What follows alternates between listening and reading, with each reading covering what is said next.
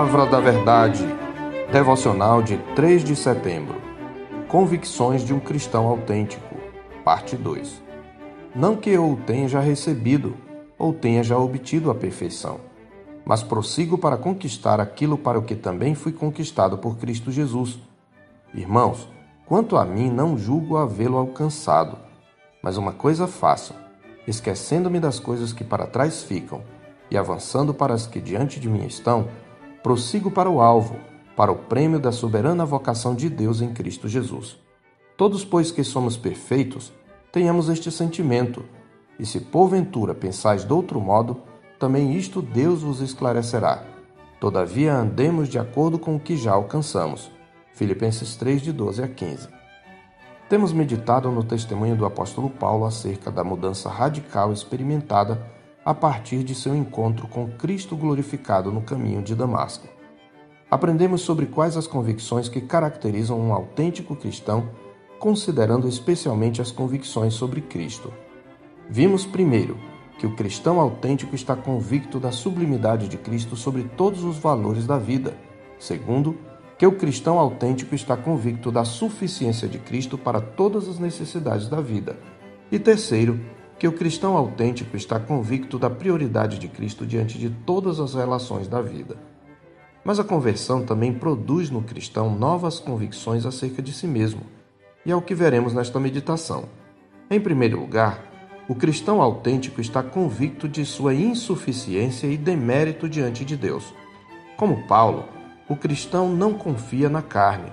Ele diz isso no verso 3. Em sua condição de rebeldia, o homem natural tenta negar a insuficiência através da autoafirmação: eu posso, eu determino, eu me basto. Mas o autêntico cristão descobriu que diante de Deus, até suas obras de justiça são como trapos de imundícia, como está escrito em Isaías 64:6. Ele sabe que por causa do pecado não tem a mínima condição de atingir o padrão de justiça de Deus, precisando ser coberto com a justiça de outro. Como diz Paulo, o cristão perdeu tudo para ganhar a Cristo e ser achado nele, não tendo justiça própria, que procede de lei, senão a que é mediante a fé em Cristo, a justiça que procede de Deus, baseada na fé, como ele diz no verso 9. Em segundo lugar, o cristão autêntico está convicto de que não é perfeito. É o que Paulo diz nos versos 12 e 13. Paulo tinha encontrado Cristo diante de cuja supremacia tinha considerado todos os seus lucros como perda. Esta foi sua opção radical e trouxe mudanças definitivas em sua vida. Mas ele quer corrigir uma falsa conclusão das suas palavras. Sua experiência com Cristo não significava que ele já tinha chegado à perfeição total. Ele está dizendo: Neste meu relacionamento com Cristo, eu tenho muito a caminhar. Tenho muito a aprender, compartilhar e experimentar eu ainda não cheguei ao meu limite na vida cristã.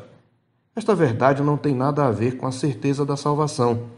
Paulo está falando aqui de crescimento espiritual, de santificação, do conhecimento crescente de Cristo. Neste sentido, ainda havia novas fronteiras a cruzar nessa jornada espiritual. Ao contrário dos hereges judaizantes que ele quer combater, os quais ostentavam como título de glória sua tradição judaica e diziam já ter atingido a meta final da vida cristã por se acharem perfeitos, o apóstolo ressalta a imperfeição da experiência histórica de fé. Sua conversão é vista como o início de um caminho de progressiva conquista pessoal pelo poder do Espírito, destinado a concluir-se na gloriosa ressurreição final. Passado e futuro, como diz certo autor, são os extremos de uma trajetória que ainda está em curso. E Paulo está consciente de que o que está falando não se aplica somente a ele, mas a todo cristão maduro, como ele observa no verso 15, e nos convida a imitá-lo no verso 17. Irmãos, sede imitadores meus e observai os que andam segundo o modelo que tendes em nós. Existem aqueles que pensam ter alcançado a perfeição, que não têm mais problemas de qualquer ordem, sua vida é um mar de rosas, nem sequer pecam mais. Esta é uma descrição típica dos testemunhos veiculados na televisão por alguns programas evangélicos que oferecem um cristianismo mágico, onde as coisas ruins mudam tão rápido quanto um clique no seu mouse abre uma janela no seu computador. Seduzidas por esse cristianismo mágico, Muitas pessoas têm deixado igrejas fiéis em busca da saúde e da prosperidade nessas comunidades que vendem uma vida cristã fácil e vantajosa, oferecendo o céu na terra. Não precisa de conversão, nem de dialogar com aquele filho rebelde, reconciliar-se com a esposa ou aprender a administrar suas finanças com responsabilidade. Basta uma oração forte e todos os seus problemas acabaram. Não precisa atravessar o duro processo de santificação. Afinal, dizem eles, tudo é culpa do demônio. Se você fizer os rituais certos, você vai alcançar a saúde, a prosperidade e a felicidade perfeita. Você pode ter uma experiência definitiva com Deus, a partir da qual você viverá um cristianismo perfeito em todos os sentidos. Venha para a igreja e pare de sofrer. Este evangelho da prosperidade produz mais mercenários do que cristãos. Há também falsos mestres bajulando os incautos ao ponto de os colocarem como mais importantes do que o próprio Senhor que os salvou. De Jesus, você é o centro, dizem eles. Como a atitude de Paulo é diferente desse tipo de cristianismo ao gosto do consumidor. É claro que Cristo muda radicalmente a vida de quem nele crê para melhor, mas enquanto estivermos neste mundo, nunca chegaremos a um estágio que nos imunize total e definitivamente contra o pecado ou que nos dê a felicidade total aqui neste mundo. Estamos em busca da meta final. Além disso, o amor de Cristo não consiste em nos levar a achar que somos a coisa mais importante do mundo. Antes, consiste em Cristo nos atrair para Ele mesmo como nosso bem maior. O cristão autêntico diz: Eu ainda não cheguei lá, estou a caminho, e meu alvo é a semelhança com Cristo. Esta é a soberana vocação de Deus. Em terceiro e último lugar, o cristão autêntico está convicto de que deve perseguir a perfeição.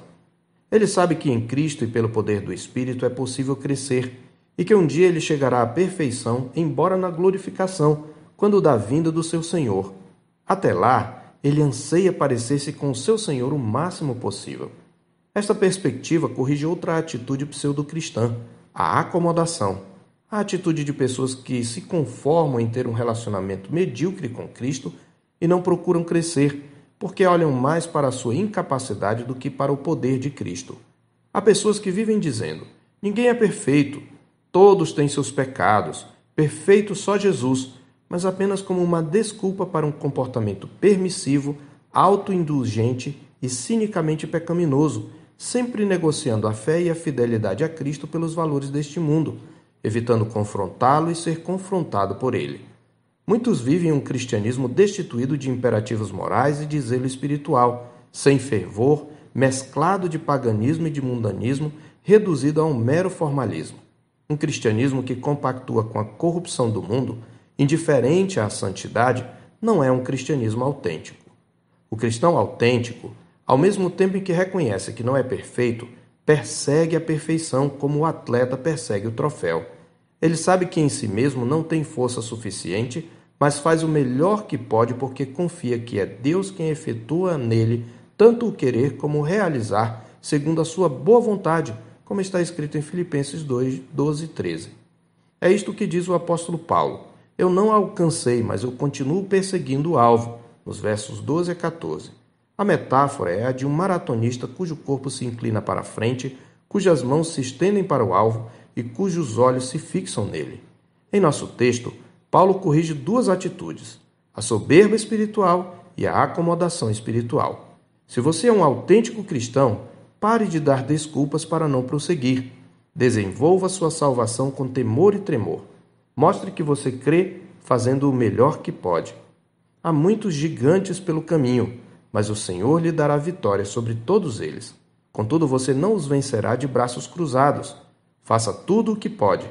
Você descobrirá como Deus efetua em você tanto o querer como realizar, segundo a sua boa vontade. Eu sou o pastor Marcos Augusto, pastor da Terceira Igreja Presbiteriana de Boa Vista, em Roraima. Tenha um bom dia na paz do Senhor Jesus.